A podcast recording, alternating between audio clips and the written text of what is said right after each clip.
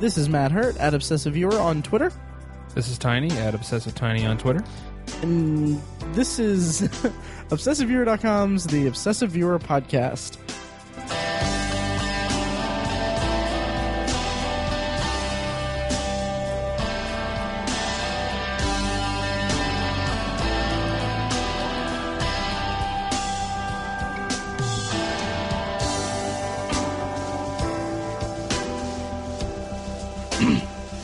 Again, I was thrown off a little bit there. Yeah.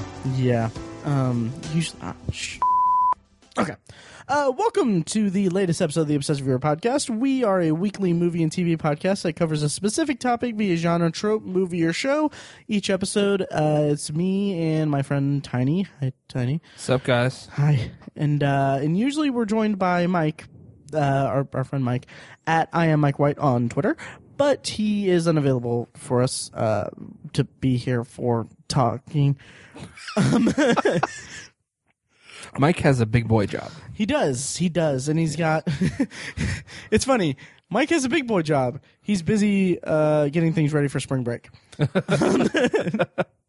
Well, you know, it's crunch time. Right, right, Everyone's right. about to leave. Yeah. Yeah, Plus, he's married and in school. So That's that- true. That'll do it. that's true. So anyway, we miss you dearly, Mike, and uh, we will we will do you proud, as you said in our pod chat. We'll never forget you. Well, I mean, we have like ninety eight episodes of stuff to, to back him up on. Literally. Yes. um, so anyway, this week on the podcast, we're going to talk about Chappie, and we're just going to have you know a good old fashioned potpourri segment. Uh, which is if this is your first time listening, uh, potpourri is a section where we just talk about whatever we want, as long as it smells good, is what we call it. My God, this is a train wreck. Um, what? It's good. Yeah. Uh, if you are not turned off by my really uh, lackluster approach at this intro, uh, you can find back episodes at ovpodcast.com.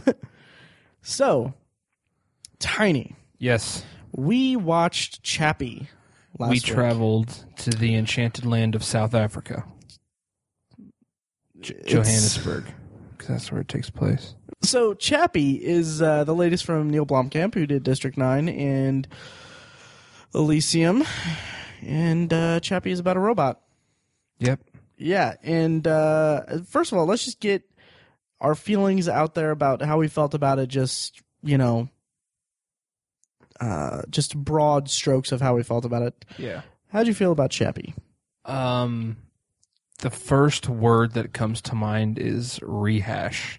Mm-hmm. because it just felt like or recycle the the prefix re because it it felt like um, a robot version of District Nine, and it was just so wildly derivative that I I just really was unimpressed by most of it. So Yeah, and uh, you know, it's interesting because I my my initial reaction to it was I really like parts of this movie. and uh the and the rest of it was just kind of like just uh, not quite there. It wa it wasn't Yeah. Jupiter ascending levels of of just un, like near unwatchability, but it was more along the lines of like just something didn't go quite it, it didn't quite reach that level of of hooking me in yeah, to it. But then we left the theater, and uh, I believe I made a How I Met Your Mother joke after this this occurred. But like you mentioned, like like you said, it's basically District nine point five, yeah, and uh, and then like how can we describe this without going into the spoiler? Well, I mean, okay, District nine. Go through. Tell us about your District nine point five assessment of Chappie. Well, I mean, just right off the bat, you can see it in the trailer. The main character, the robot that you know achieves AI, um, is basically a mechanical version of a prawn from District Nine. I mean, they're just they're so similar; it's not even funny. Yeah, Um, that's where the glass shattered for me. yeah. uh, said character faces great adversity. He's ostracized from his race, quote unquote, because he's not really alive. It's you know what I mean, but like Right. you know he was yeah um and just it was about an evil corporation trying to capitalize on certain things, uh, gaping plot hole upon gaping plot hole. Um, uh, I don't know. Uh, on top of that, Charlton Copley was in it. right? He's in both of them. And there were also Um, elements of Elysium in there too. Well, I mean, just like the this isn't a character or this isn't a this isn't a spoiler, I don't think, but like main protagonist has a finite lifespan to which he needs to achieve his goal. True. Yeah. Like Elysium. And, yeah, and like that, man. And y- what's what's most frustrating to me about Neil Blomkamp, really post post District Nine Neil Neil Blom, Neil uh, post District Nine Neil Blomkamp, is that he has he, he's like he's just almost there. Like he Mhm. he is there's something that he he has it in him to create something that's really great like district 9 Yeah. but for some reason for whatever reason he's he's not creating the exact same thing per se at least he didn't with elysium that was somewhat different but it's just he's playing with that same aesthetic that same Yeah. that same tool he's going back to his his tool bag and it's not Yeah.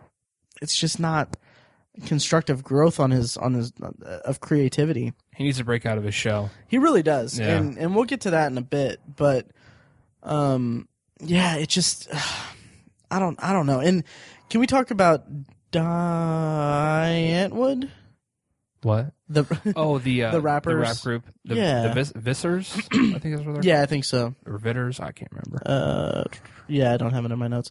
Yeah. But yeah, it's it's something. Um, yeah. So so they play they they're two South African rappers who they play um, gangsters that become some through some through quite contrived circumstances they become the surrogate mother and father to Chappie Right. and I have to say, like the high point of the movie for me was the way that Chappie interacted with the mother, the Mhm. Yolandi character. Right. Um, just I, and I think a lot of that was due to um, a genuine, a genuine tone that Charlton Copley put into his vocal performance. yeah. True. Um, and there, like there was one moment that he, after after Chappie experiences a hardship as ch- children do, Right. um, he's like he comes he comes back home to them and he's talking to his his quote unquote mommy.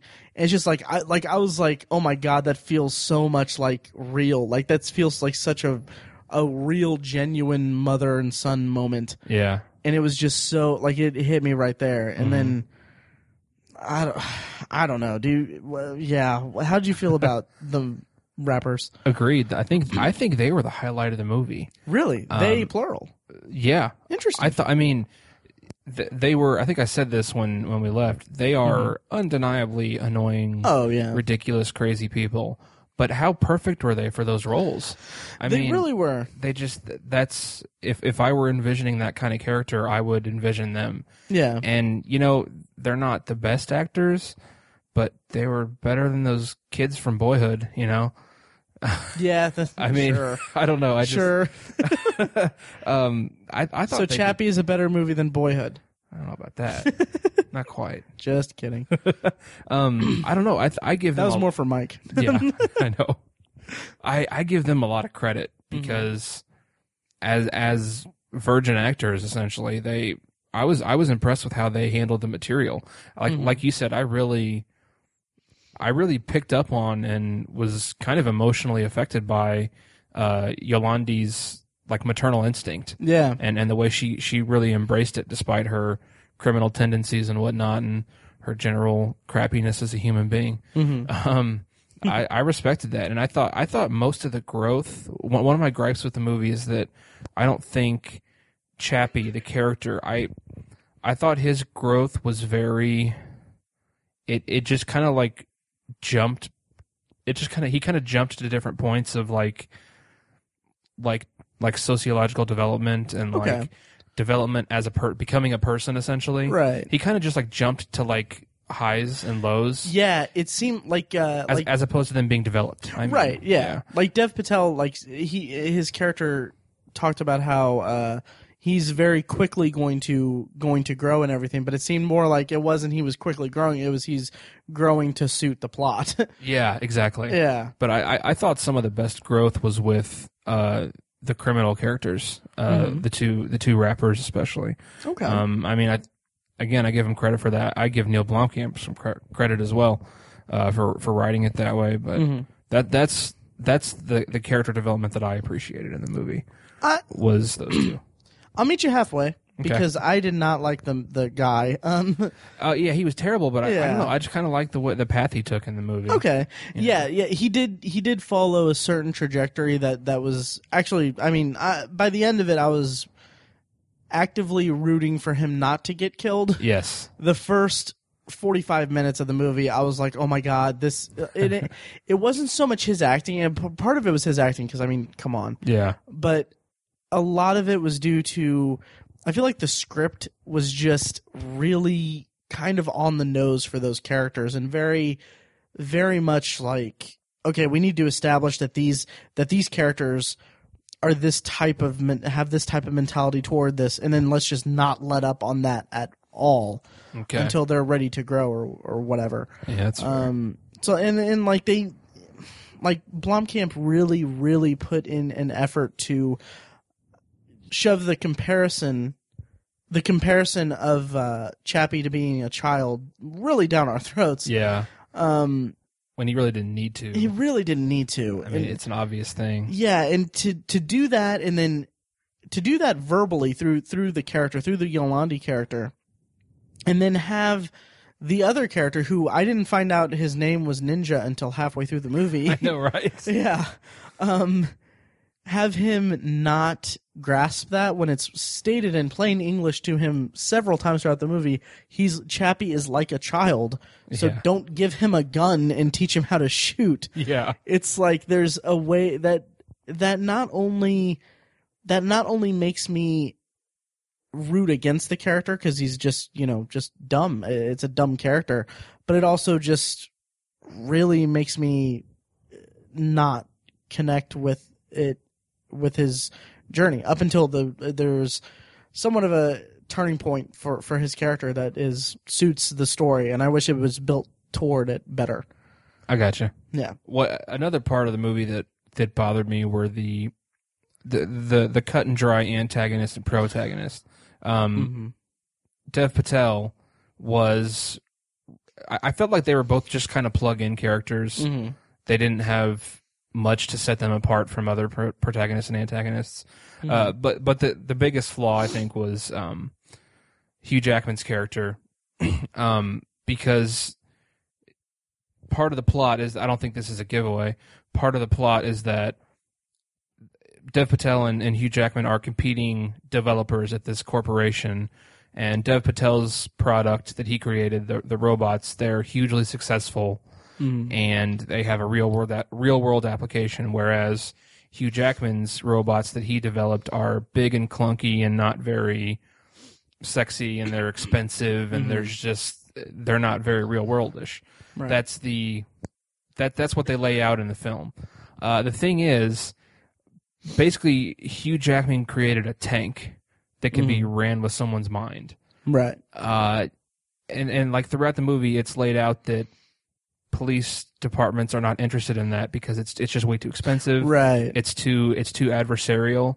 Uh, it's it's not a utilitarian device. Like it would just scare the shit out of people. And they have a great point. And I, and the whole time I was just sitting there like, um, I think basically every military in the entire world would be all over that thing. right. Like, I mean, the United States government spends a trillion dollars a year on defense Mm-hmm. easily. Uh, they might be willing to spring fifty million bucks for you know a couple of those things. And I'm just like, I, I, I just don't understand. Like, why is this such a like Hugh Jackman's character is, is just distraught throughout the film because Yeah. no one is interested in his technology. I'm like, so many people would be interested in that. I just don't.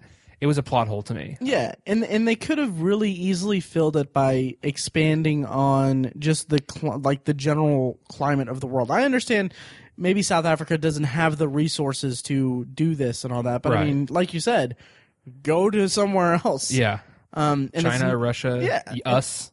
We'd all be all over those things. Exactly, and it's not that far enough that far enough in the future for us to, for like South Africa to be like the supreme superpower of the you of the world. Right. You talked about the the protagonists, and and yeah, they're not. They're very, I mean, they're very just Very vanilla. very vanilla. Yes, Yeah. and uh the antagonists are well, yeah, the antagonists. Well, Hugh Jackman and this. This South African gangster that's up against Oh the my god.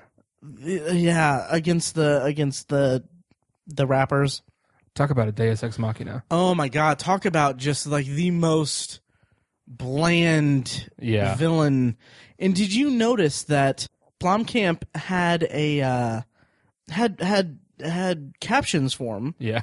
and it, it- wasn't that the same deal in elysium didn't he do that with a character in elysium I don't know. I, ca- I can't, remember. I can't remember either.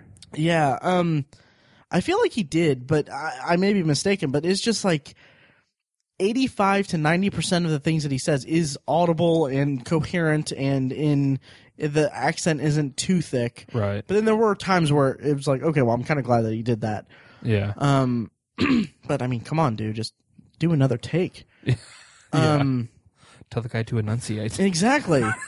but I mean, just his be- his demeanor throughout the movie, and especially kind of toward the end when when the really hits the fan. Mhm. Uh, not to go into any specifics, but there's several scenes, several lines of dialogue where he's he just yells very comic book villain like. I want everything. Yes. oh my god, he was yeah. And it was so over the top. He was comically maniacal. Yeah. Oh yeah. And and just it, it it felt like it was supposed to.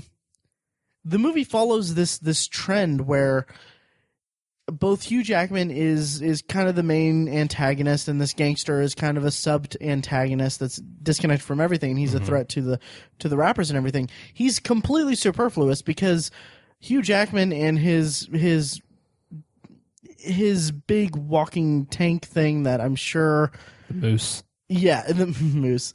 Uh, that I'm sure somewhere in the world, James Cameron had a raging heart on when he saw this movie, because it's a mech. I Thing. thought the same thing. Yeah, Yeah.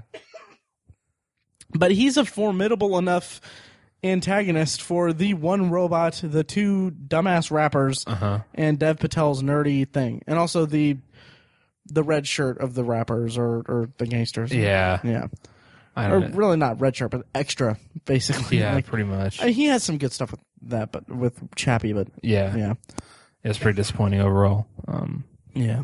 yeah, he I actually I actually forgot about him. The the the crazy South African guy with the dreadlocks who was the The the their crew member guy no or the, the the, gangster. the gangster. Yeah, Okay, yeah. That guy. I forgot I forgot about him until you just mentioned him. Like, he was just so yeah, he was so like yeah the, the his his reason for driving the plot could have been done somewhere else Mhm. it, it wasn't necessary yeah. I- like I can fix the movie right now, probably, maybe.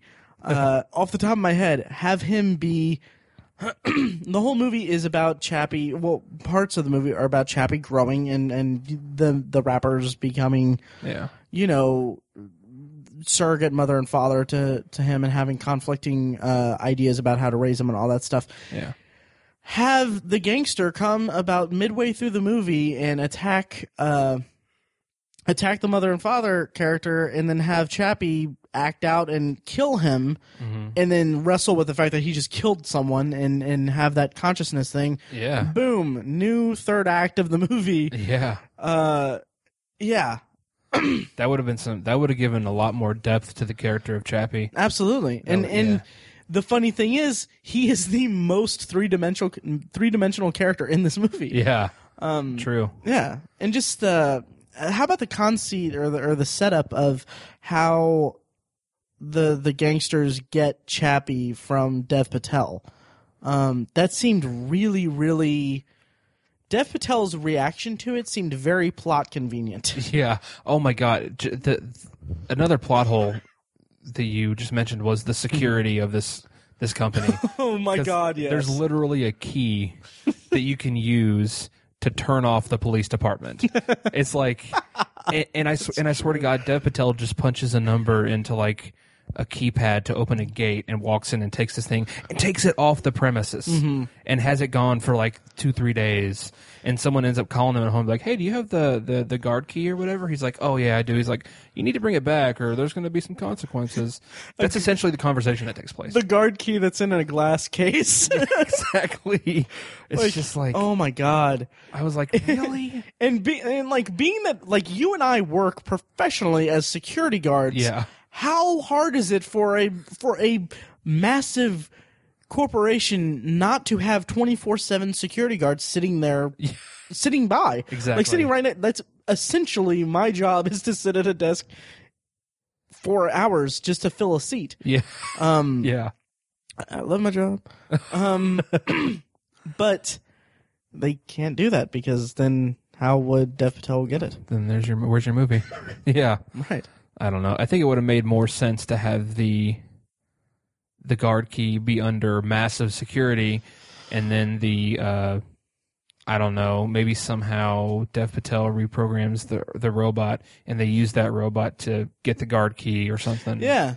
Or just, I mean, I Dev don't know. Patel created the robots. Why does he need to go?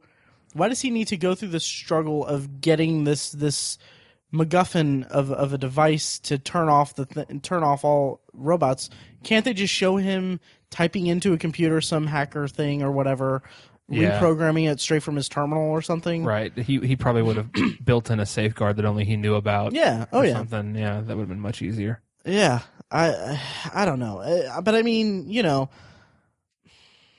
I wanted to like this movie a lot. I wanted Yeah. to love this movie because I really want to give Blomkamp a, a good chance, Mm-hmm. but I don't know. He he hasn't really. I mean, he just really hasn't wowed me since District Nine. Yeah. Agreed. Um, yeah, and and we talked a couple weeks ago about him going on to doing Alien mm-hmm. ta- tackling the Alien franchise. Having seen Chappie now, how do you feel about that? I just hope he doesn't write it. Mm-hmm. Because, I mean, the, like I said, I, I haven't said m- many good things about the movie yet, but one of the things I loved is that Chappie the robot looked so real. Yes, Mm-hmm. It was that's how good the CGI was. I mean, like there were a few times where I was seriously like, okay, is that is that an actual physical effect or is that CGI? I genuinely couldn't tell. yeah, That's how good the CGI was. Um, so that's something that if he can if he can transfer that that kind of realism to a uh, an alien in the movie Alien um, Xenomorph. I couldn't think of what they're called. If he can transfer that to a Xenomorph in the Alien franchise, I'd be all over that shit oh yeah, uh, visually speaking. So, and and you know, I think Fecus said the guy he can he can shoot an action scene as well as just about anybody, uh, and I agree with that too. So, uh, if I think if if he just doesn't write it and he's not really responsible for the structure of the story and all that stuff, I'm still pretty interested in what he can do with it, but.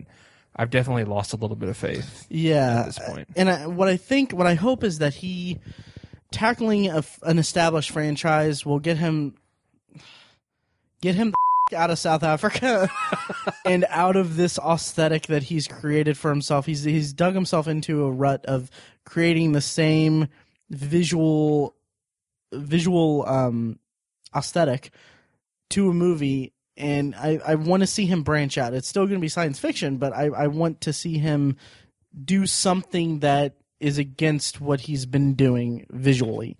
Um, Yeah, even in Elysium, LA felt like Johannesburg. yeah. Oh yeah. Oh yeah. Yeah. That's right. I forgot that that was L.A. Right. Um, I forgot that movie. I, and, and the funny thing is, I think that was like either in an honorable mention or on my top ten list. yeah, I think it was. Yeah. Um. Oh, well. ugh. Yeah. Matt is drenched in regret right now. Eh. Uh, you know the funny dripping thi- with it. I'm sorry. you know the funny thing is I haven't even revisited Elysium, so Yeah. I don't know how I'll feel about it when I when I go back to it. I did, and I, I, my feelings were reinforced essentially. Really. Yeah. Ugh. And the funny thing is, I haven't had the urge to to revisit it either. Yeah. Um, yeah. So let's see what else. That's really all my notes for Chappie. Do you have any parting words for it? Sigourney Weaver's character was pretty useless. She was, but man, she's aged so well. Yeah, she has. Um, it was funny because I was uh, I was out with uh, Yuri and, Uh-huh. and Molly and Jenny.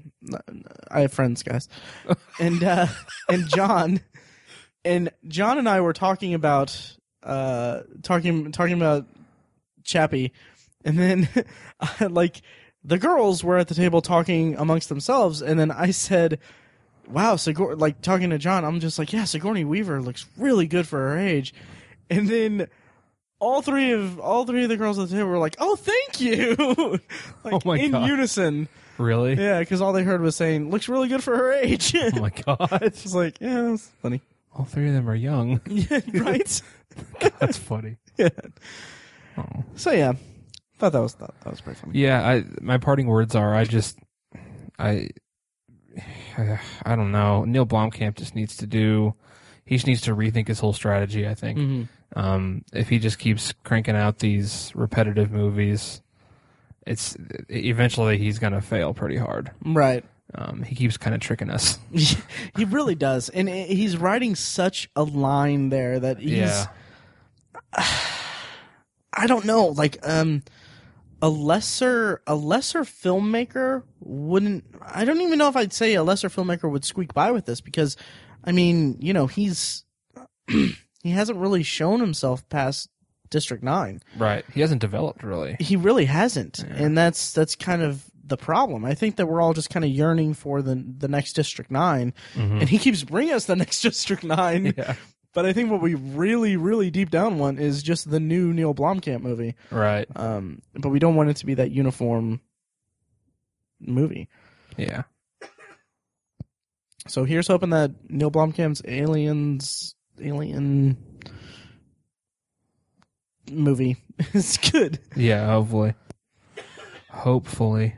Yeah, potpourri Wow. horrible, horrible transition. um, and as I said at the top of the episode, if this is your first time listening, Potpourri is the section of the episode where we just talk about pretty much anything that we're into, movie and TV related, into, looking forward to, interested in, whatever. Um, so yeah, last last week, um, I kind of did something a little different Mhm. and I basically went through the different streaming services that I uh, I, I viewed. I guess, that you're And- subscribed to. yeah. And I- I'll I'll go ahead and go first. Okay. And this one isn't anything that I watched or anything like that, but I referenced that when I moved into my new apartment, which is eight days from now. Uh, my God, I'm so excited. No pressure. Um, right. Um, I'm going to get. I, I have Netflix now. I have Hulu Plus. I have Amazon Prime, and I'm going to get HBO now. Now, uh, I'm not because it's they announced at um, the Apple event, the recent Apple event, that HBO Now is going to be Apple exclusive at launch, and it's Yeah. going to be exclusive to the iOS devices Right. which, to my knowledge, and backed up by Tiny, um, is just the mobile like like iPads and I- iPhones and Right. the And I think Apple TVs as well. yeah. I think the thing the thing that they're doing is that they want to really push Apple TV. Yeah. And I know that Apple TV is apparently like really good. I know people have used. it. I think uh, uh, Greg from We Are Libertarians has used it. Um, My, my girlfriend Paige has one. yes, Yeah. I didn't know that, but It's I wa- pretended it's awesome. I did. Nice. And then also our friends at uh, Cinema Rolls podcast, uh, Alex, he talks about it frequently on their show. Mm-hmm. And I mean, it sounds really cool. And they actually dropped down the price to like $69. I don't know. Is that for the actual television? No, that's just a little Just box. the box? That's a little box. Really? Yeah. It's Interesting. normally ninety nine dollars. okay. Yeah. And I think that's Huh. only temporary. Temporary, Like, like I a thi- temporary price cut? I think so. I, I want to say it's only for maybe only for like the first month. Really? Maybe I maybe I might be misremembering what I read because it's been a week or so. That may might just be for the first month of the first year or something like I don't know. And this is basically, it'll tie into like iTunes and stuff. So if you rent something from iTunes, it'll play to your Apple TV. Yeah. Okay. Well, that's how that always is. Right, right, right. I mean, like this is something that's like like how if we if if you were to rent if I were to rent something from Amazon Prime, like rent like pay for them to rent something, I could go onto Amazon Prime in uh, in my PS3 and watch it hmm there. I guess. Um, so Apple TV is that how it works? that Yeah, pretty much.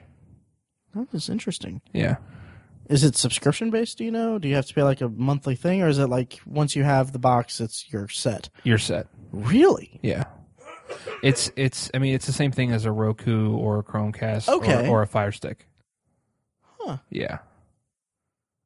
It's I'm- it's a, it's a it's a it's a um um it's a box. It's it's Mhm. a, you know it's a it's a entertainment box. It's not a it's not a screen or anything. What's in the box? No, I'm kidding. God. so it just hooks up to the TV, and it's like Yeah. that. hmm Interesting. Yeah.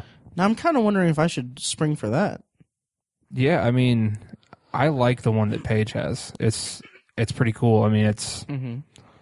no complaints. I I don't know how well it supports Amazon content. Okay. because you know Apple and Amazon don't get along. right. Um, or Apple and is it Apple and Google? all Uh, It's of them. Everyone. yeah. they There- just there's don't- yeah. There's no love there. yeah. There's infighting across the board. Right. So I, Um, I don't. I don't know how well Apple TV supports Google and Amazon stuff. Okay. I, I haven't explored that, but there might might be some issues there. I wonder if it would be redundant to get it with like I have a Chromecast. I wonder if it would be like redundant there. D- Is it just Apple TV stuff, or do they have apps in it? Like, is that what you just? There's addressed? apps in it, just like a Roku or Really? or or a, a Fire, Amazon Fire. And you don't Um, know how compatible it is with like Google Play or or, or Amazon or. I don't. it's um, probably it has nothing to do with Google Play, obviously. No, probably not. I mean, I, I ju- I just don't know. Like, like for example, when I, I have an Amazon, an Amazon Prime app for my iPhone. Mm-hmm. So if I want to buy a movie, I have to, I can look it up, learn everything about it on the app. Mm-hmm. But if I want to buy it or rent it, I have to leave the app, open up a web browser, and purchase it from the Amazon website. Then reopen the app, and I can watch it. Really? So, So you- stupid. You, You, can watch it in on your iPhone. just can't buy it from the app. that is ridiculous. It is so stupid. Huh. Yeah. I have the same I have the same issue. I haven't been able to figure out if there is a way, I don't think there is, for me to watch anything Amazon Prime related on like my Google tablet or my or my uh uh Android phone Really? and then stream it to Chromecast. yeah. I don't even know if I can watch anything natively from Amazon on either of those devices. It has to be on my PS3 in the app there yeah. or on my uh in my browser. yeah. And that's what's I mean, that's what's a bummer is like I can go to my Roku Mhm. and it will it'll run Amazon stuff great. The Interesting. Amazon Prime app for Roku's it's a little uh, I think you mentioned that it's the interface Mhm. is is just kind of plain, kind Yeah. of bare bones. It's the same thing in the Roku one. Okay. Um so maybe that's just just just a symptom of how new it is. Huh. Um but other than that it runs great. Okay. So And you said that uh, your girlfriend Paige is a fan of the Apple TV. yeah, she likes it. Well, we've got her here. She's gonna come out. And I'm kidding. I just really wanted to make that joke as if it was some TV show. Oh my god. So dumb. You are not the father. That would be weird if she birthed an Apple TV though. oh my god. I'm so sorry, Paige. anyway, I'll tell her not to listen. nice. no, no, no. She should listen. Everyone Well, she should listen. subscribed on her phone, so That's right. I did it for her. I forced her. nice. Sorry. So anyway, um yeah, so maybe I'll consider getting an Apple TV. I'm so ridiculous with this whole cord cutting thing. I've been saying cord cutting every every episode for the past like Well, 3 it's, weeks. It's a new thing. I mean, it's just like saying cable or internet. E- Exactly. and I'm it's- actively trying to do that. And the problem is I like I'm moving into my apartment next weekend and I have a scheduled f- I'm moving in the 27th. The 28th, I'm getting cable or I'm getting my internet installed yeah. because I don't want any lag between that. Uh, Um, and so uh, when I talk to the guy, like the guy is a a Comcast guy who's contracted to that apartment complex or has a deal with the, my complex.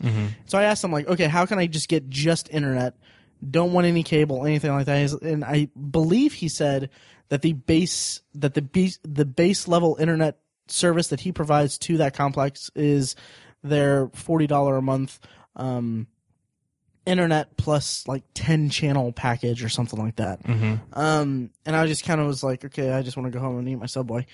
Um, so I'm gonna s- I'm gonna figure it all out when I when I see him on on next week. But I'm hoping I can just get just internet because that's Yeah, kind of my whole thing. that's really all you need. Yeah. Um. So yeah, I'll I'll look into Apple TV, hmm and I'm I'm very curious if it'll be redundant to have that alongside my Chromecast, because I'm planning on. I mean, I'm so ridiculous. Like this is why obsessive viewer exists. I'm I'm I have a Chromecast. I have tablets. I have a tablet and a phone that'll use Chromecast for all of my needs for Netflix, Hulu, all that junk. Uh-huh. I have a PS3 that'll run Amazon Prime, and I'm still considering getting. I'm definitely going to get a small TV for my bedroom Mhm. and a second Chromecast Uh, to stream stuff to that. And it's just um, this is you know. This is why it's a one bedroom apartment. I'm going to be living alone. this is why I'm alone, people. oh my god. Anyway, it's getting weird. Tiny, what's your first potpourri? Um, my first potpourri uh, also happens to do with ha- happens to do with words. Um, with the fact that I've been hanging out with Paige so much Mm-hmm. lately, because you know when you get into a new relationship, you have your hobbies mm-hmm. collide, and so like I've been getting used to what she watches on TV, and so Uh oh.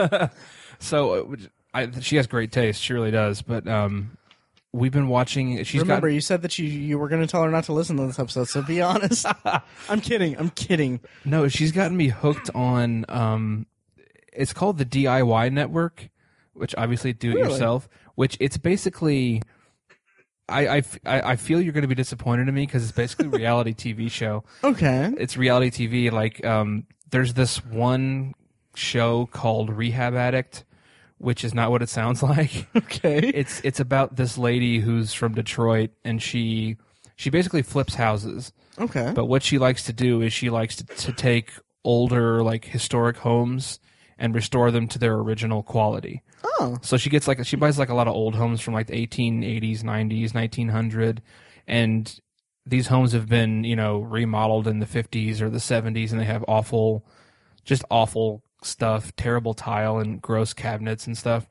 And she re- she restores all this stuff on a pretty small budget and and does it with her own intuition as opposed to like and her own skills as opposed to like bringing in contractors and Huh. and just buying new stuff. She tries to restore stuff, and it's just really interesting because she she mentions history all the time, and so Okay. that's what I love about it. She, Nice. She's a really smart lady.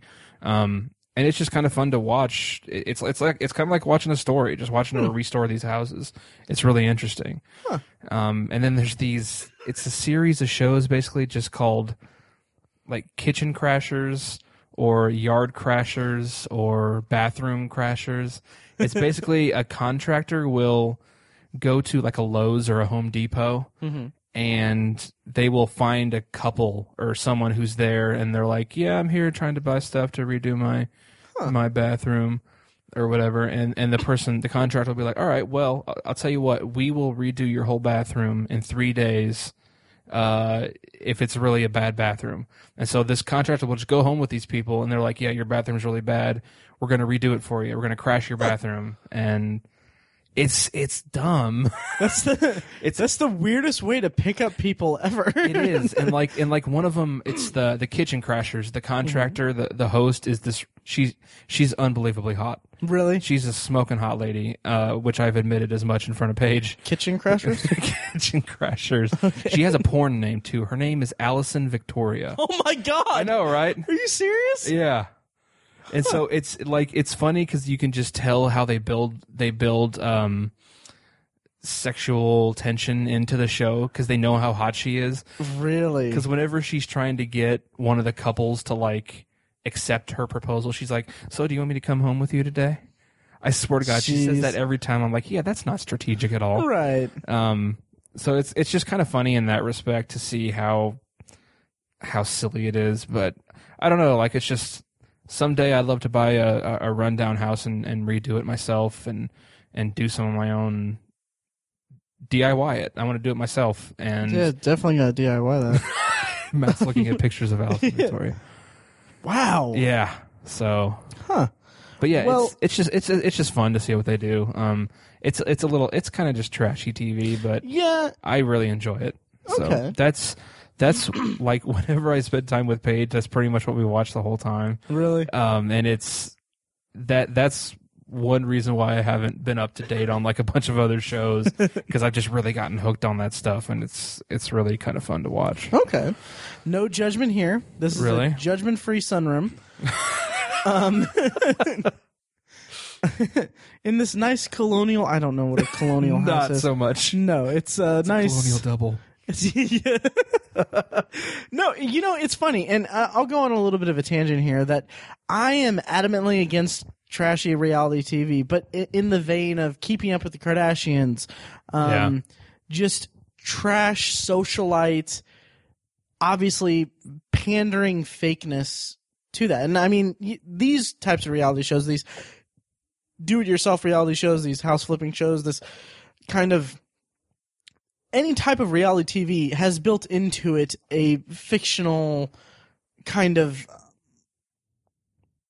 setup, conceit that it's it's highly probably highly fictionalized. I don't know I'm completely baseless accusations against my new Google image search for the rest of the month. Um, Allison Victoria, but Jesus, what if she has like a Google alert or something? Anyway, um, I'm gonna put her name in the description. She's probably used to it by now. Probably. Yeah. Oh my god! But those kinds of shows, uh, it's funny because on like Nerdist, if you if you remember Matt Myra on the Nerdist podcast, he's a big fan of like uh, bargain bargain hunter or Yeah. bargain whatever Storage Wars. storage wars, those Yeah. kinds of shows, and they've talked they've talked about it. they've talked about it quite a bit, and there's there is a quality or there is an appeal to watching these kinds of just not like trashy turn off your brain television like i referenced my my friends yuri and john uh back when they lived lived here in indianapolis i would go over to their house and we would get drunk and we would watch tanked and Yeah. i've re- mentioned it on the podcast it's just basically this highly you know highly dramatized look at uh people who create aquariums like high high high fashion high end aquariums for rich people in Vegas Uh-huh. and it's just uh, so so much manufactured drama for the sake of television Yeah. but it, the finished product is interesting and it's, It's entertaining. Y- yeah it's mean- it's a good way to just kind of turn off your brain and just not have to commit to a a narrative structure Mhm. for a season or something and remember all of these plot elements Right. and juggle so much i- of creativity that it, it, I can see the appeal of just sitting down, hitting hitting play, and Mhm. just mainlining like five episodes of people buying a, a house. yeah. And yeah, I, I mean, maybe at some point I'll you know. I'll take the plunge and, and do that because I know that you. I, I can understand why you would be attracted to that because you spent all last year watching just so much stuff. Yeah. Exactly. Yeah. Um.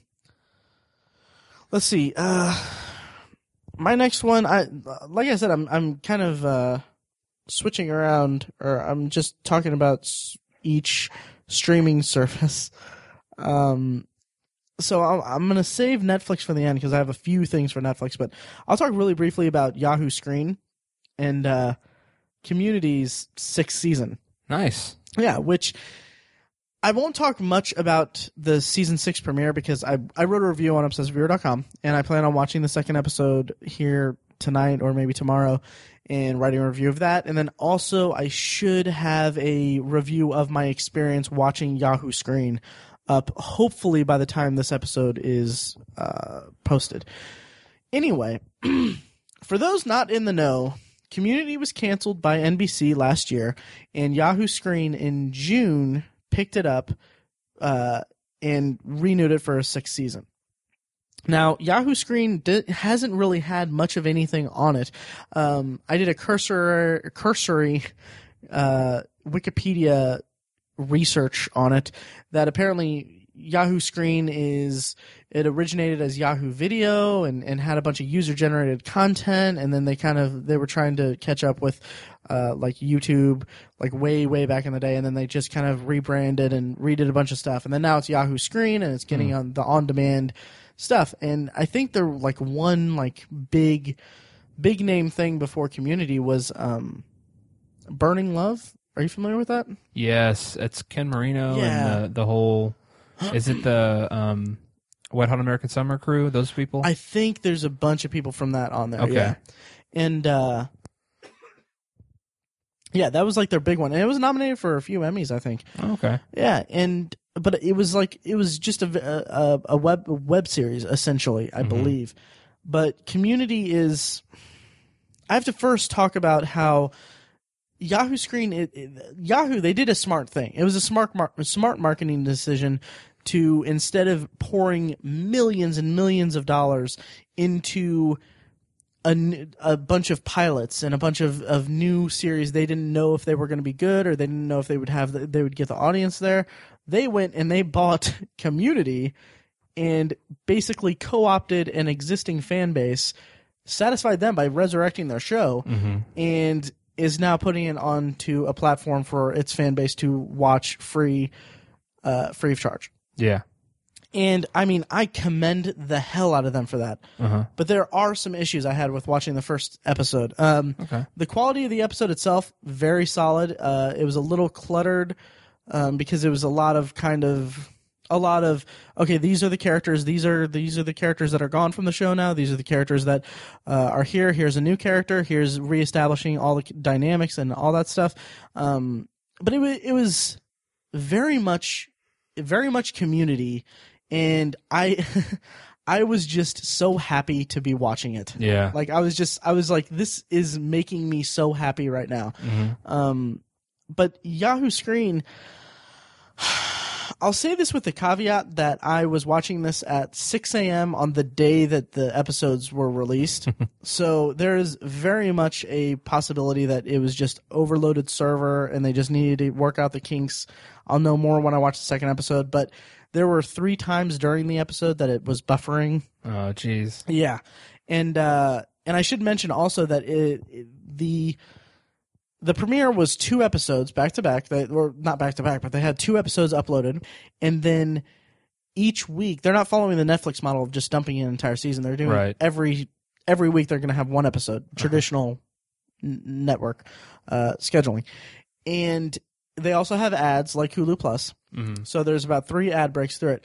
The one issue I had with that, I don't mind ads, and I've I don't remember if I've mentioned this on the podcast or not, but watching Hulu Plus is actually it's it's it sparks a weird nostalgia for me because I'm so accustomed to streaming Netflix and and watching things without commercial interruption, skipping past it on DVR that having that like short like 15 15 20 second advertisement break in between episodes of television it's just it feels like so, it feels like a throwback to a certain type of viewing experience that's almost completely dead now Huh.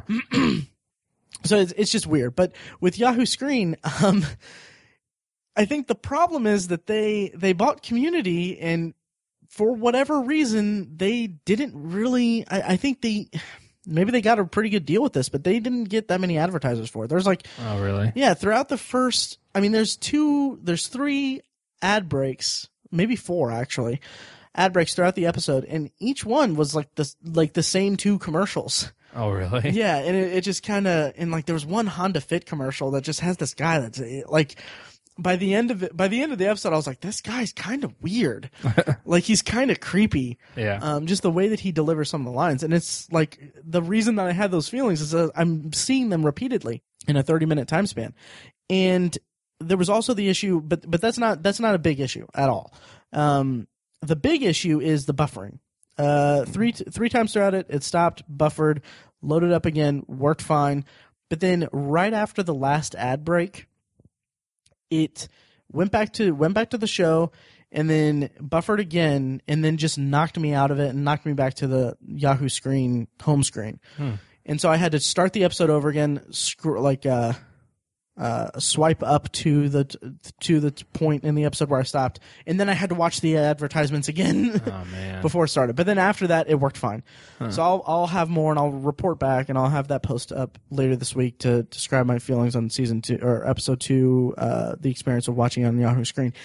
Finally, the other thing about Yahoo Screen is that my entertainment vessels are uh, a uh, an aforementioned uh, Android phone, a Samsung Galaxy Note tablet, a PS3, and a Samsung flat screen TV LED. E And the only way that I, and also a, a MacBook Pro, the only way that I can find to watch Yahoo Screen is on my tablet or on my phone. Or on my laptop, on the in the browser. Uh-huh. There's no way for me to cast it using Chromecast onto my TV, and there's no app on PS3 that I'm aware of Mhm. to watch on on PS3. Apparently, there's an Xbox app, but I don't have an Xbox, I see. so I don't know. I'll I'll play with it a little bit more. Maybe there might be something on P- PS3. I'm not sure, but I meant to look and see if there's a Roku app for Yahoo Screen, but I just didn't get around to it. Yeah.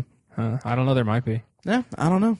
Um, But yeah, so that's my experience with Yahoo Screen. It's and it's not a problem watching it on my tablet. I mean, I'm I, like, it was actually kind of a, a weird comfort, comfort, I guess, because I basically woke up 45 minutes before my alarm went off, and just r and was browsing Facebook and saw like, oh, whoa, community, it's back.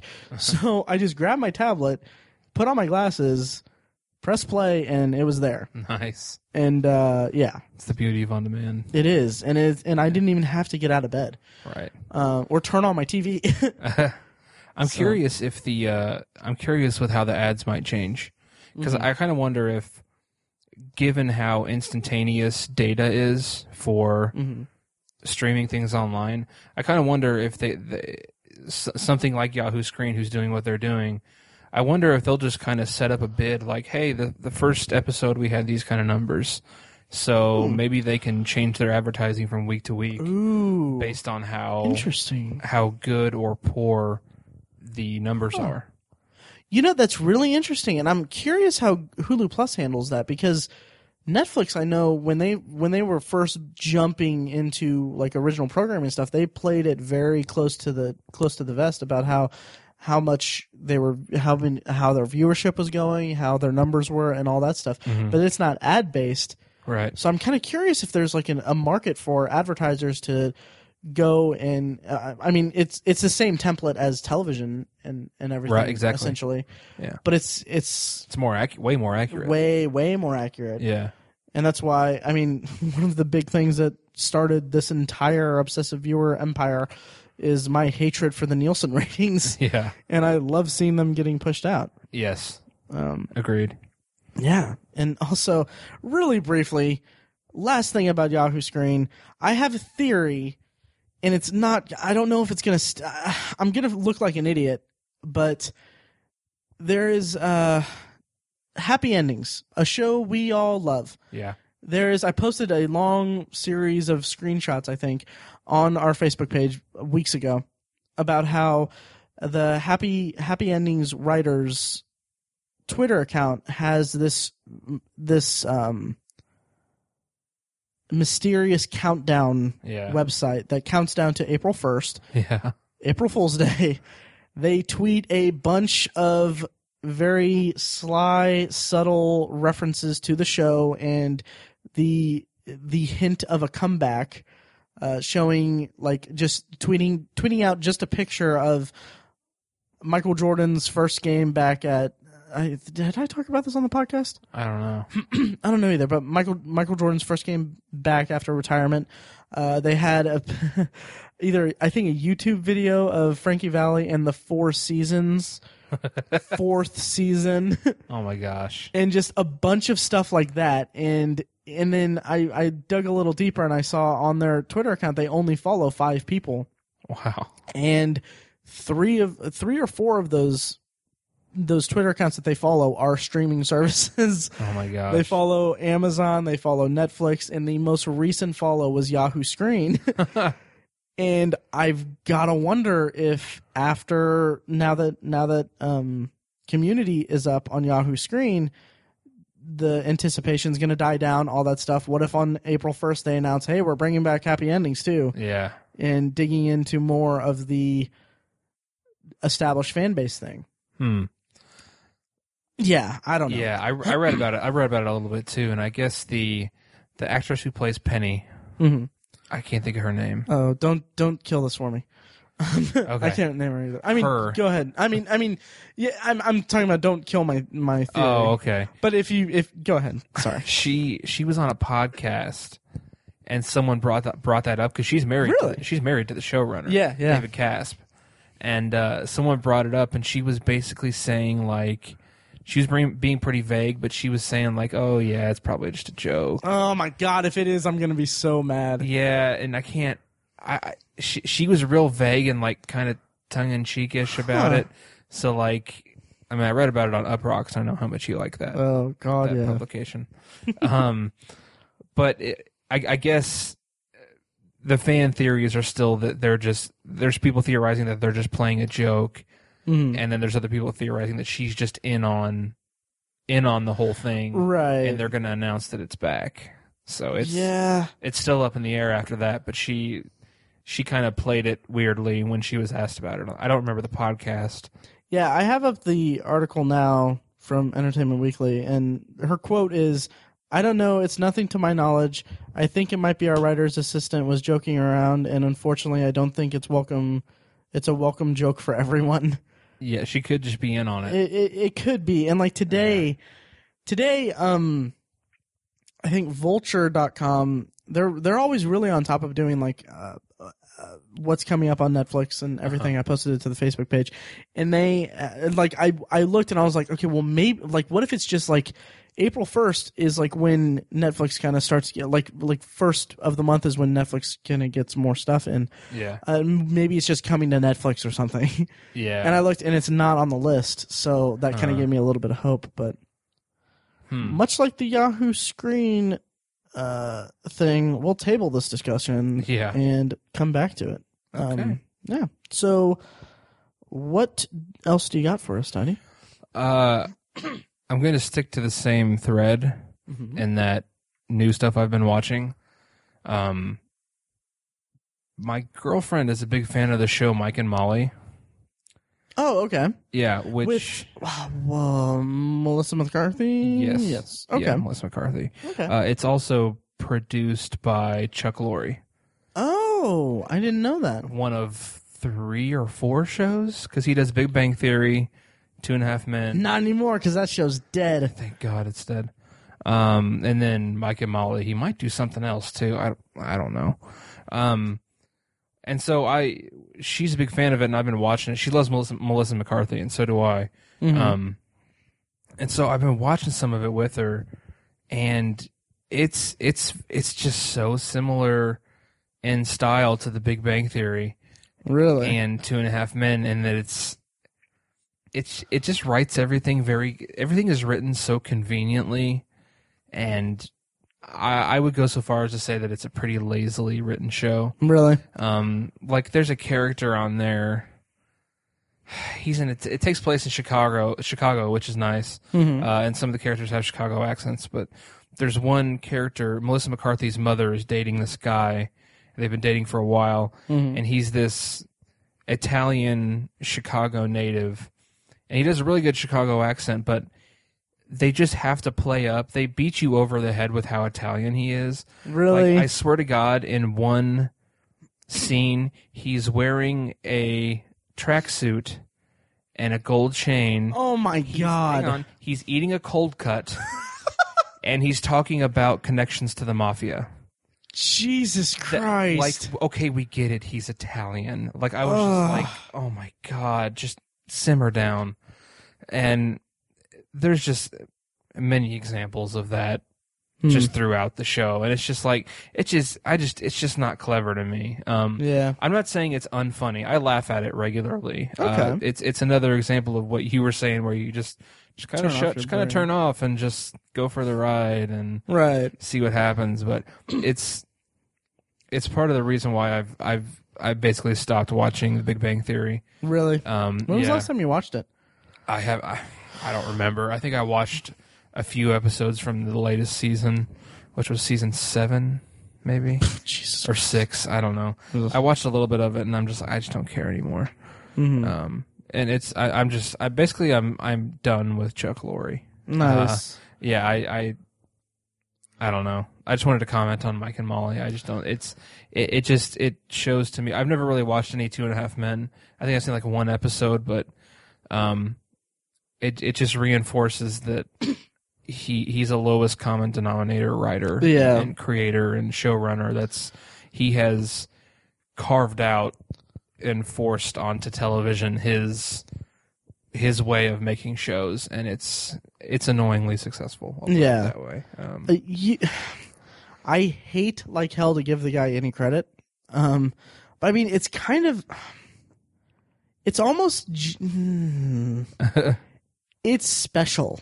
Um, God.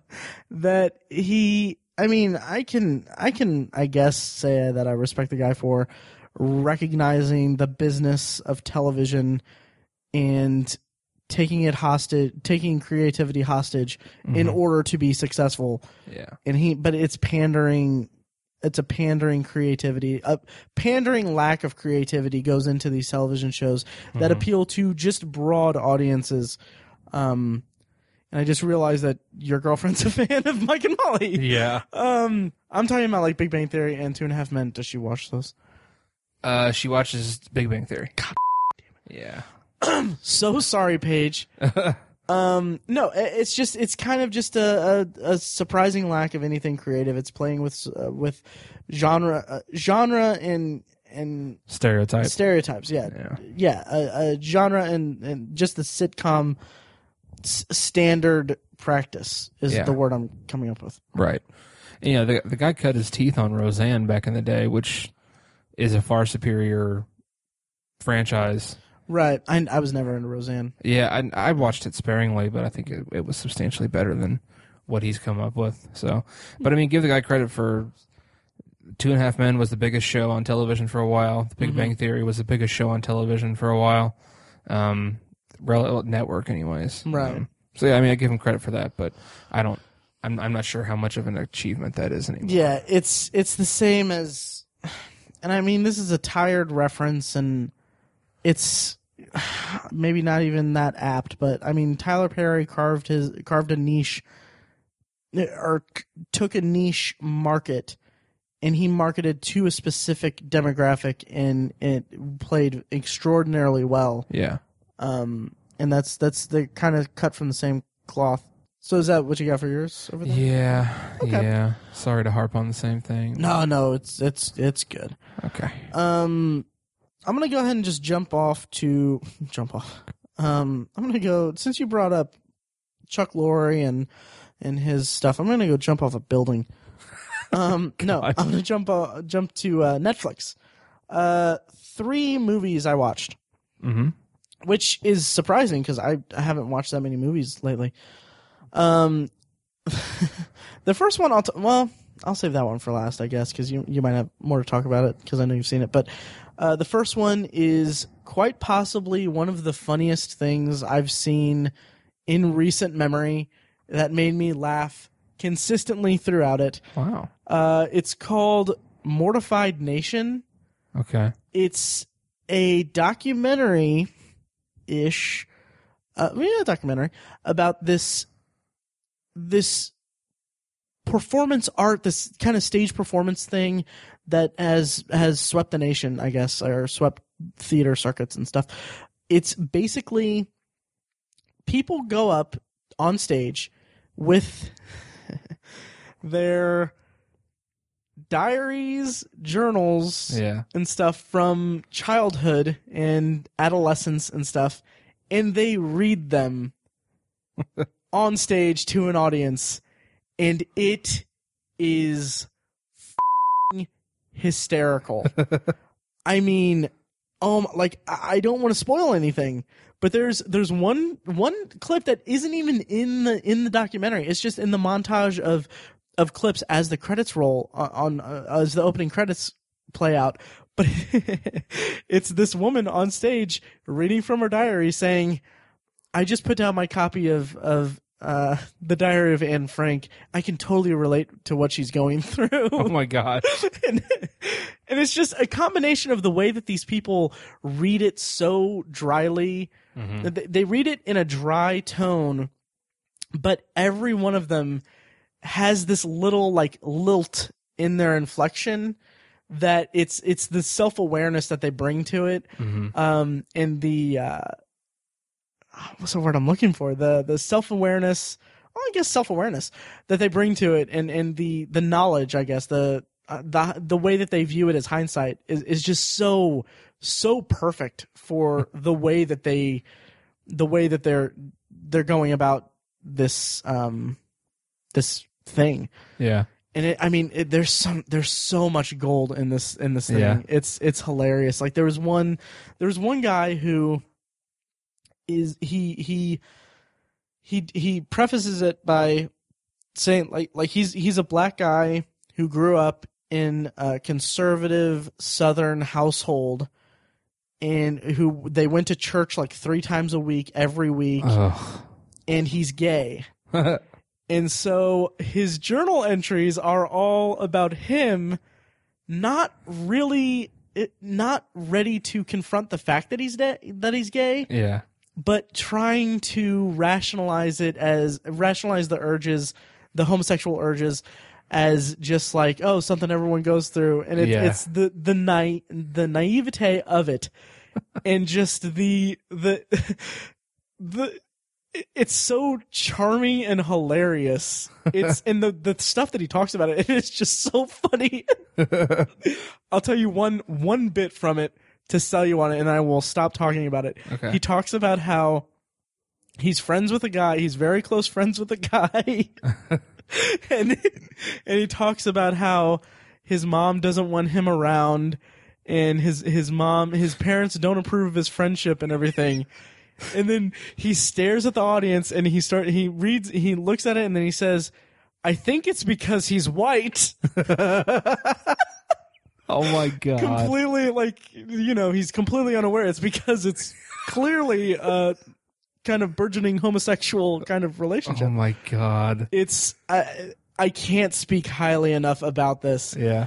and there's apparently I, I don't know if this is any connection to it but there's an there's a documentary series on netflix not on like not i don't think it's i think it's through ifc but it's called the mortified sessions Uh-huh. and i think that it's basically this concept but with celebrities Nice. um, so I I haven't checked it out. I don't know if that's actually what it is, but it that's what it seems like it Nice. could possibly be. I've had that movie in my queue for a long time, Really? but I've never watched it. Yeah.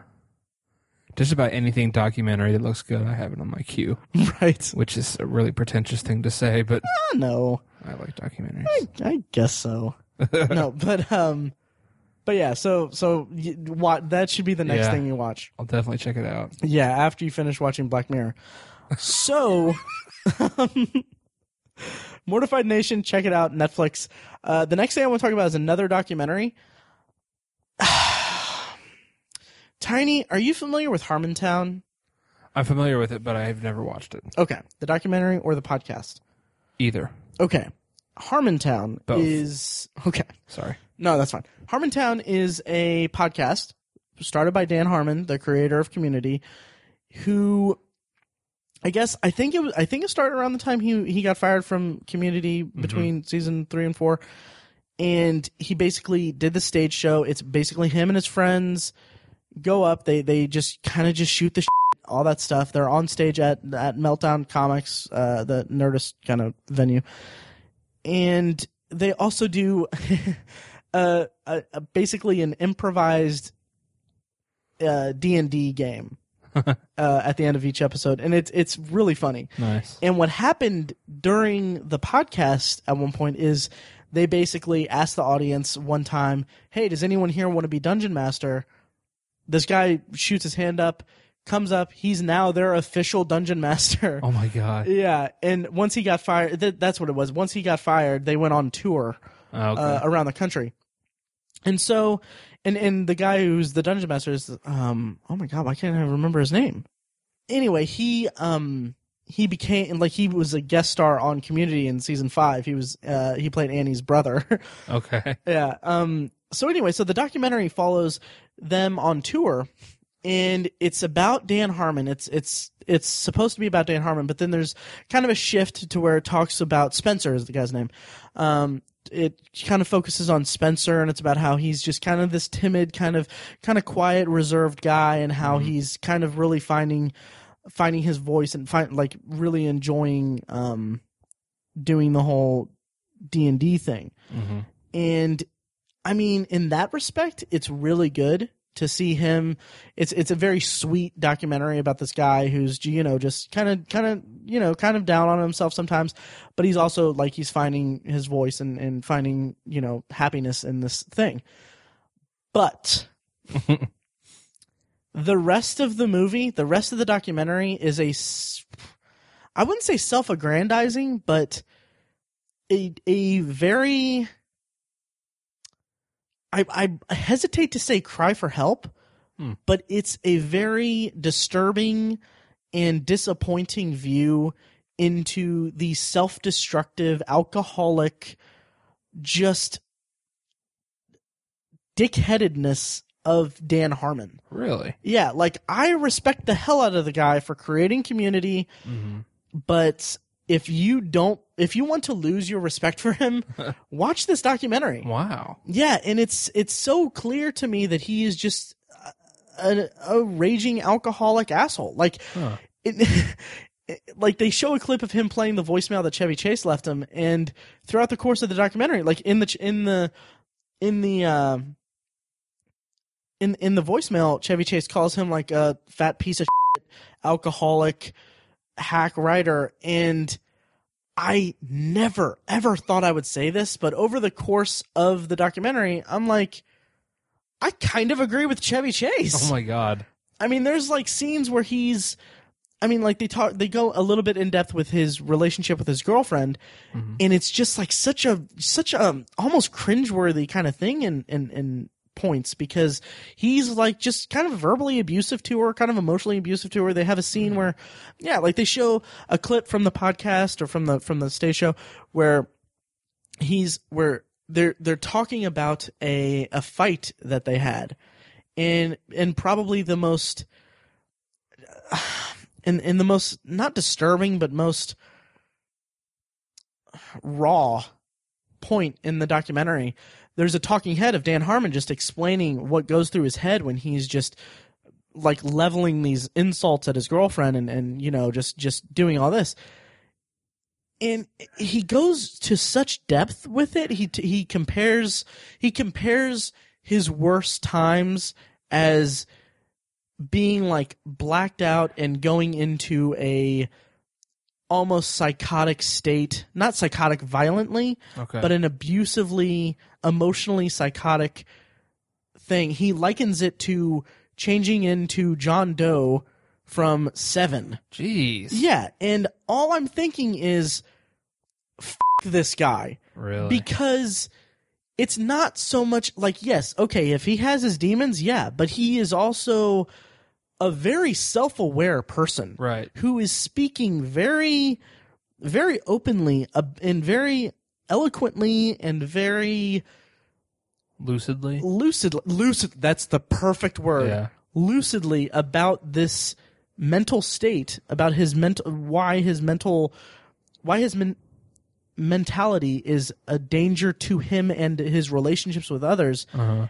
and we know cuz he is like he's a famous showrunner of Yeah. a of a popular um show he's he's paid millions of dollars to to work to do his work Uh-huh. so he has he has the self-awareness, he has the resources to get himself better cuz he is a functioning alcoholic. That's Yeah. essentially what the documentary boils down to. Yet he chooses, it seems like he's willfully choosing not to do that. Yeah. And it's such an ugly depiction of someone who is responsible for one of the things, one of the most creative and best shows I've seen Yeah. um and it, it's just such a just such a downer That's it's- disappointing. yeah I, I wouldn't even say it's a downer it's just it's it makes me angry. Mhm. um, Did it has it Yeah. affected your opinion of community at all? No, and I will tell you why. And this is a bit of a tangent, but basically, when community, my history with community is it premiered in 2009. At the time, I was taking classes at a local community college, Mm-hmm. and I saw a preview for it on NBC or somewhere, and I thought, oh, I, you know, I'm kind of, you know, kind of bored with with taking college courses here, and I don't know what I want to do and all that stuff, and this seems just right up my alley. So I watched it on the PlayStation Network the week before it premiered. It had it and it had it for free on the PlayStation Store, and I watched the first episode. And I was, I was hooked immediately. Me too. Yeah. Oh yeah. So I watched it, loved every second. I, I, I've I've been a hardcore community fan, but the second when the second episode aired, when uh when Pierce and Jeff had their presentation in in Spanish class, and Pierce wanted to do this whole elaborate kind of thing. Mhm. I remember on Reddit, or it might have actually been Fark, because that's how long ago it was. I was browsing Fark, but Wow. um, someone in the comments, there was like kind of a chain of comments where people were like, "Oh, you know," I think it started with someone saying, "Back when, like, I was I was a performer in L.A. I was I was doing I was doing improv at this place, and Dan Harmon was a part of my group, and me and my wife were sitting down and watching Community, and we kind of noticed some traits that were similar to Dan Harmon's style doing improv. And he said, and obviously, this is a completely baseless accusation. I know nothing about this. is a completely anonymous thing. Mhm. But he said that he was he was like, as soon as I saw them dancing around and doing just just the most the most out there humor, I thought this is a Dan Harmon show because apparently that's how he acted in improv. He was he wasn't doing a give and take thing. He was just going as as big and as he was destructive to it to Okay, it. And yeah. with the knowledge I have of Dan Harmon now, that seems appropriate to his character. Huh. Um, and he says in the documentary, he says that uh, he says it jokingly with a hint of you know honesty that he has a writing staff on community Mhm. so they he has that to kind of back him up and like in throughout the course of the documentary he has um he has uh uh pilot commitments or or uh, he has scripts that are due to a couple networks and the entire course of the documentary is how he's he's not he's procrastinating which i mean you know that's a common trait with any writer Yeah.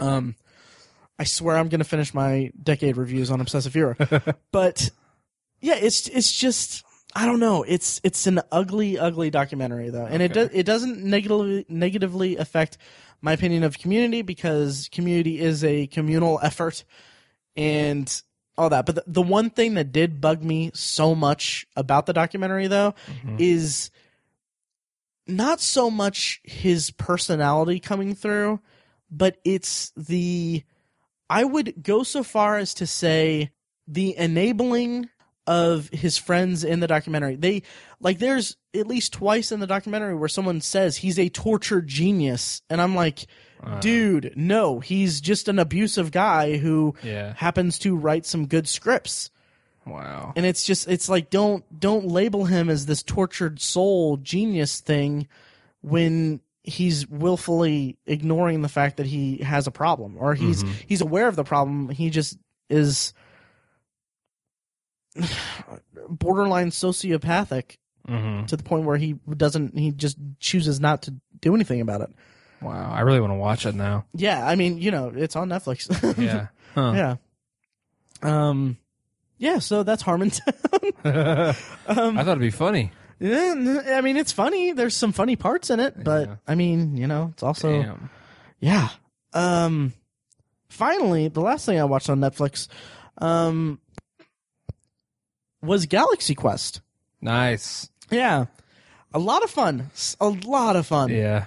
Um, It's a great idea for a movie. it really is, and Yeah. I love Sam Rockwell. Yeah. He's he's great. So funny in that movie. Yeah, and it, it was so great to see him in that role because he plays the the movie's about um essential uh, uh, a canceled sci-fi show that has a cult following that does conventions much like Star Trek Yeah. and they're at a convention and uh aliens basically take them to save their galaxy thinking that they're actual space people Right. So anyway, uh, Sam Rockwell plays a character who is essentially a red shirt who knows he's a red shirt, Yeah. and having just read John Scalzi's uh, novel Red Shirts and being utterly disappointed in it, Mhm. this was so refreshing to see this this concept in this one in Sam Rockwell's character alone executed so well. hmm Um, yeah, and it, the movie was just a lot of fun. Yeah. Yeah. It's a good movie. Mhm. I also really like Alan Rickman in that. Yeah, he's fantastic. Just yeah, like a snobbish guy. yeah, that was so great for him. oh yeah, Good movie. yeah, I I agree. It's on Netflix also. Features a unknown at the time, Rain Wilson. That's true, and he's like he's like bare, kind of blinking, you'll you'll miss it. Yeah, totally. Yeah. Also, Uh, Tony Shalhoub from Right. Wings. I, I know him from Wings. Everyone attributes him to Monk. Monk, That was his right. Big role, but he'll always be Antonio Scarpacci. Totes. Yep. Yeah. So anyway, I've been bogarting this po- potpourri free band name. Mike, if you're listening, that should be as good as it gets. N- like first, like LP. Bogarted potpourri. Yeah, bogarting the potpourri, or that should be the ballad about me. Um. anyway, what do you got, Tiny? Oh man, you know, I think that's a that's about all I got really. Um there's some other stuff I've watched, but I think we're going to talk about it in the future. House Cards. Yes. Look Um, for that episode. We're gonna have a bonus episode with with Greg Yes. from Ray And Libertarian. I started watching the uh, Unbreakable Kimmy Schmidt, but I've only watched the first episode. Uh huh. I'd like to watch more of it. Um do you want to talk about Parks and Rec real quick? I do want to talk about Parks and Rec. Okay. real I quick. don't have a lot to say about it really. okay. Um, I thought it was a really lack- lackluster final season or final episodes. Uh, Mm-hmm. Where there's eight of them, six of them. It was something. It was something pretty short. Yeah, like six Yeah. six episodes. Um, I mean the the the second I think it was like thirteen. was it Was it? I don't know. I don't know. But anyway, go ahead. Maybe they split it. I don't know. I don't know. I don't know. I can't Um, remember. Oh no, no. What they did, I think it was. I think it was thirteen episodes. But I think what they did was they like dumped it. Basically, it was like two episodes a week. Okay, Yeah. I don't know. Um, I basically just flew through it and got it done. Um, Mhm. I, I don't know. I just, I mean, I think they wrapped up the characters pretty well in the the finale itself. Um, but the rest of the episodes, I think, were just kind of, I don't know. I, I just didn't, I just didn't care. Um, Mm-hmm. Really, I was never real crazy about that show to begin with. really. I, I, th- I mean, I don't think it was a bad show by any Mhm. stretch. Um, but I just, I never, I, I never connected to it the way I did with The Office, sure. and I, I think that show just, just kind of rode The Office's coattails okay. and never quite achieved that. Um, specifically with the relationships, um, I I mean Jim and Pam far surpasses Leslie and Adam, or like what's his name Uh. uh. Ben. Ben Ben Wyatt. Ben Wyatt yeah, um, yeah and I, that that was the biggest thing is the the relationships and even a lot of the friendships. I mean Leslie Nope was was very Michael Scottish, and she she liked she was in love with all her employees, kind of like Michael Scott was. But I just never feel like I don't know. It, it just it just never took me the way that The Office did, the relationships did, especially. Um, and th- I I just can't help but compare it to that, and I was ultimately a little disappointed with it. But Okay. but it was it wasn't bad. I mean, like I said, that fin- the uh, the Johnny Karate Awesome Fun Time Show episode was really fun. Yeah. Um, that was that was good, and then the finale itself I enjoyed, where they it showed. I I, I liked the way it was presented, where Leslie would kind of embrace one of the characters, and then they would show the future of what happens to that character. It was it was nice to look at. I mean, I thought it was kind of nice. Mm-hmm. Hmm. That's that's what I keep saying is it was it was nice. Um, right. Um You know, it's it's funny because I had my my issue with the final season was the time jump. Um Mhm, I yeah. felt like so much of the final season was so much of the comedy in the final season was hinged on them making just these really somewhat easy jokes like at the about technology like oh Yeah. um yeah, the new the new Jason Bourne movie. It- Who thought Kevin James would be the new or whoever? Yeah, It was just like kind of just these are just easy targets. it was lazy. Yeah, lazy. That that's definitely the word I would use. Um, but that final episode though, something something about it spoke to me. Um, it's it's it's nice that I'm talking to you about this because I feel like maybe I I, I don't think I'll sway your opinion, but I think you'll understand where I'm coming from Mm-hmm. because the way she embraced everyone and and it it you know showed showed them and everything evoked so many feelings of lost um Oh, really? yeah um God. it- and uh, I think that just really that really spoke to me, and I mean it was touching. Uh, to me, it was you know just seeing, getting to see all these characters who I mean I was I was pretty attached to the characters. I agree, I wasn't as attached to uh, to the characters on The Office or as I was on The Office, Mhm. but I was um very much attached to the characters and, and the situations and and everything Okay. and just seeing just seeing i don't know seeing them being resolved in such a such a well organized way i guess hmm uh, was just really pleasing to me and i i mentioned on facebook that i loved it more than the office finale and i definitely stand by that um did you ever s- you I finished yeah okay okay good um you know the thing that i had comparing the two the issue i had with the office finale was that again that also had a, a bit of a time jump i guess hmm but it, uh, something about it just felt a little rushed like it, they kind It of did. yeah, it Yeah. was. It, it, they just had a, you know, I mean, it came at the end of a weak season, much like Parks and Rec is uh, not. It, Parks and Rec's final season wasn't as weak as The Office's final season in my eyes, Yeah. um, or the final few seasons of The Office, I would say. hmm But that finale of The Office, where it had the wedding. I mean, they're they're fairly similar finales actually. They had the surprise, sp- the no one was surprised cameo uh, or guest appearance on the finale hmm of of Michael Scott coming back. Spoiler alert.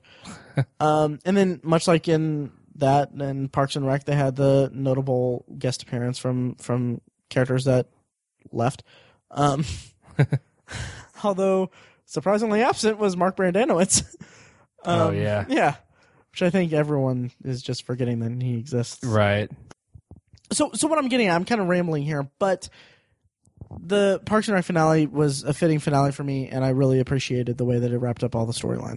Okay. I think one of my issues with the show, just overall, was that I feel like The Office had characters that were grounded. Mm-hmm. So like like Jim and Pam were normal people. They were just people, Yeah. right? But like, you know, Michael was weird, and uh, Angela had weird quirks, and Dwight was nuts. Right. So you have those you have those eccentric characters that give it flair and stuff. But I feel like Parks and Rec's characters were all flair. Like they Okay. they all had some weird quirk to them. There was no character that was just grounded. The only one you could make an argument for was Anne Mhm. because she wasn't really she didn't have any weird quirk. Right. But like Leslie was obsessed with her job. Ron was anti-government and weird Mhm. and antisocial. April just wanted everyone to die and be miserable. Andy God, was I a love her. remarkable moron. God, I love him. um, Tom Haverford was stupidly ambitious and yes, and very self-centered, self-centered. I was gonna say Yeah. clubby, um, douchey. douchey. There Yeah. He was a walking frat. you go. yes. Um, so it- I feel like there was no, th- there was just it didn't have good roots in Okay. that sense. The Yeah. characters. I can agree. It's it's a small gripe, and I think you can make it work without that. But I'm not sure that Parks and Rec quite got there. Okay. Uh, that's just how I feel about it. I don't want to take anything away from it, though. I mean, I think- Right. I mean, I think it deserved all the seasons it got and everything. So. I mean, it's no two and a half men, Oh gosh, no. but I um, mean, No, uh, and I'll kind of dovetail into a, a, a tangent about that. What I've noticed, it, it- this came up in a lot of discussion about mm-hmm. uh, the Fantastic Tor- Four trailer, mhm. where it seems like there there was a shot in the Fantastic Four trailer where it showed like a car driving down just a far, farmland, Yeah. and that same kind of shot is echoed in, in Interstellar, you know, farmland, and in all, also in notable in the trailer and in the um, finished movie of J.J. Abrams' Star Trek Mm-hmm. and it you know there was a discussion about that where it seemed like it's it seems like hollywood has this weird lack of understanding of middle america Mm-hmm. and they kind of dump all of this all of these kind of just bland thing like the flyover states are all farmland and, and stuff like that like right. you have someone from Indiana. Oh, there's you know they're boring. They're they're you know farmers stuff like that. Yeah. It's kind of you know it's it kind of it kind of bugs me a little bit, but with Parks and Rec, it, so much of the humor is steeped in the small town weirdness and just how they're not really th- the small town disconnect of of modern society, I guess, uh, disconnect from modern society, and how they're all just crazy. And what I don't, I think that that was used to fantastic effect in Parks and Rec, Mhm. especially in the scenes where they had a kind of uh, uh, uh, when they had scenes involving an open forum. Just Yeah. some of the most golden stuff is in is in that. Um, I ta- I talked last week, I think it was last week, about Harris Whittles who passed away. Uh, like he he was a he was an executive producer, writer for the show, all that stuff, and he had a a bit part and here and there popped up here and there in the show. And one of the ones is in an open forum where he's where they're talking about what to do with a, with a lot or something like that. And then he's like, I think it should be a topless park. and then it, it just it, it just escalates from there. Then Yeah. he's like, I think I think he says he then says, I like that idea. Some oh so, he's like, I like that idea that some hero had about a topless park. but anyway, wow. what I'm getting at here, and I've been rambling a lot in this episode. I apologize to our listeners and to the television gods. anyway, I've been rambling a lot in this episode, but what I'm getting at is that I've noticed in Unbreakable Kimmy Schmidt that it kind of there's there's this weird like humor at Indiana's expense Yeah. and yeah like even from from the first episode you can tell and then they they kind of really dive into it in a few episodes Yeah. i'm very curious what your take is going to be on that Okay. um yeah i won't say like how i felt about it but Mhm. i mean i think you know how i feel about the damn show Yeah. i mean i've been wa- i've watched it twice um wow. yeah so Cool. yeah um anything else tiny Uh, no, not for now. yeah Not for i don't now. think i don't think i got it oh pixels trailer Oh yeah, yeah looks kind of fun. looks fun looks cool i like the concept Yeah. I don't It's like good. the cast. Oh really? Well, I mean, I well, I mean, I, you know, just I don't think Peter Dinklage can act. I'm kidding. uh, no, uh, Adam Sandler and Kevin, Kevin James, James, give me yeah. a bit of pause, but yeah. I mean, you know, But Josh Gad and Peter Dinklage. yeah, that that evens it out. Right. Yep. We'll see. We will see because we are the Obsessive Viewer podcast. We are. We watch things. minus yes, minus one host. Yes. Who is a massive Adam Sandler fan? Yes, yes. Yes. He said that Adam Sandler is a genius. Yes. and that Adam Sandler is the reason why Mike White is the man he is today. yes. Something like once or twice a week, he will type into eBay Adam Sandler's hair Yes. to try to find some regularly. Yeah, absolutely. Yeah. Hates Bob Barker. Mm-hmm. Uh, that's Mike in a nutshell. Yeah, yeah. All right, so anyway, listen to our Summer of Sandler series. Yes, please do. Oh my god. Okay, this episode is done, I think. I think Off we're- the rails. It is. It is. it is. Um Mike, we love you and we res- we respect your opinion. Yes. Love you, buddy. Yes. Yes. I mean, he doesn't love Adam Sandler. I know. he's as disenfranchised with Adam Sandler as the rest of America is. yes. yes. Just wanted to clear that up. Yes. Good deal. At I am Mike White on Twitter. Okay. Uh, we're going to throw it to the pre-recorded outros, but I wanted to thank everyone for listening to this episode of The Obsessive Viewer. Again, you can find back episodes at ovpodcast.com. And how do you feel, Tiny? Uh, real quick, Okay. check out uh, the Nerds Domain podcast. I'm going to be on an upcoming episode yes. with uh, their lead host Matt Quiet. We're going to go see the Insurgent movie nice. and do like an immediate review of it. yes, much like we did with uh, Jurassic Park with him. Much like that. Yes. Links to all these in the show notes. Well, except for the insurgent thing, because that'll be later. Yes. But yeah, So yeah, that's it. I'm excited for that. I, I, I mean, I haven't seen. Uh, the reason I'm not going is I haven't seen Divergent. Divergent. Yeah. and uh, I'm I'm kind of busy with packing and all that, but I'm, Right. I'm excited. I'm excited. Me too. Awesome. All right. All right, that about does it. Thanks, guys. Thank you.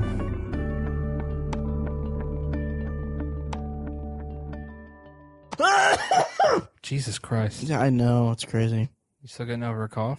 I you know it seems like every fing time I get a cold, I have like like the amount of time I spend having the cold is like triple the amount of time I have a cough after I'm done with the cold. If that makes sense.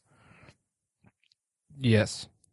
if Matt is traveling with a cold for for three days, and then he has X is the amount of time that he spends with a cough after the cold is out, runs its course. S- X is three times Gotcha. the okay. amount of days. Solve for X. Okay. Um, if Gotcha. Y is the day of the amount of days, and then and Y in that equa- that equation. Would You be actually like complicated three it days. more. did. I did. And he's on a train traveling. Matt's train. That's my answer. nice. As always, loyal listeners, thank you for listening to the Obsessive Viewer podcast. And thank you, of course, to Loud Like for providing our awesome opening theme music. Their first EP, uh, their first of a few actually coming out in the next few months. Check them out. Uh, anyway, it's called Mistakes We Must Make and features our theme song and a clips of events. Um, make sure that you rate and review us on iTunes after you listen to this episode. It helps us out a lot, uh, and it gives us the ability to say, hey, people like us. Also, please like our Facebook page at facebook.com slash the obsessive viewer, and you can follow each of us on Twitter. You can find Matt at Obsessive Viewer, Tiny is Obsessive Tiny, and me, Mike. I'm at I am Mike White on Twitter. You can also check out the blog at obsessiveviewer.com where all three of us, but mostly Matt, review movies and TV shows and uh, talk about all kinds of things. It's kind of the, the written form of this podcast. Um, you can also check out Obsessive Book Nerd, which has book reviews and commentary on the evolving world of reading. And also check out Tiny's The Secular Perspective, which is a podcast exploring the concepts of faith, religion, and existence from the perspective of secular hosts. Um, if you have any thoughts on the podcast in general, or this particular podcast you just listened to, or even suggestions for future podcasts, please, please email us individually at Matt, Tiny, or Mike at obsessiveviewer.com, or you can just email the podcast directly as a whole, kind of directed to all three of us at podcast at obsessiveviewer.com. Again, thank you so much for listening. We love you. Be excellent to each other.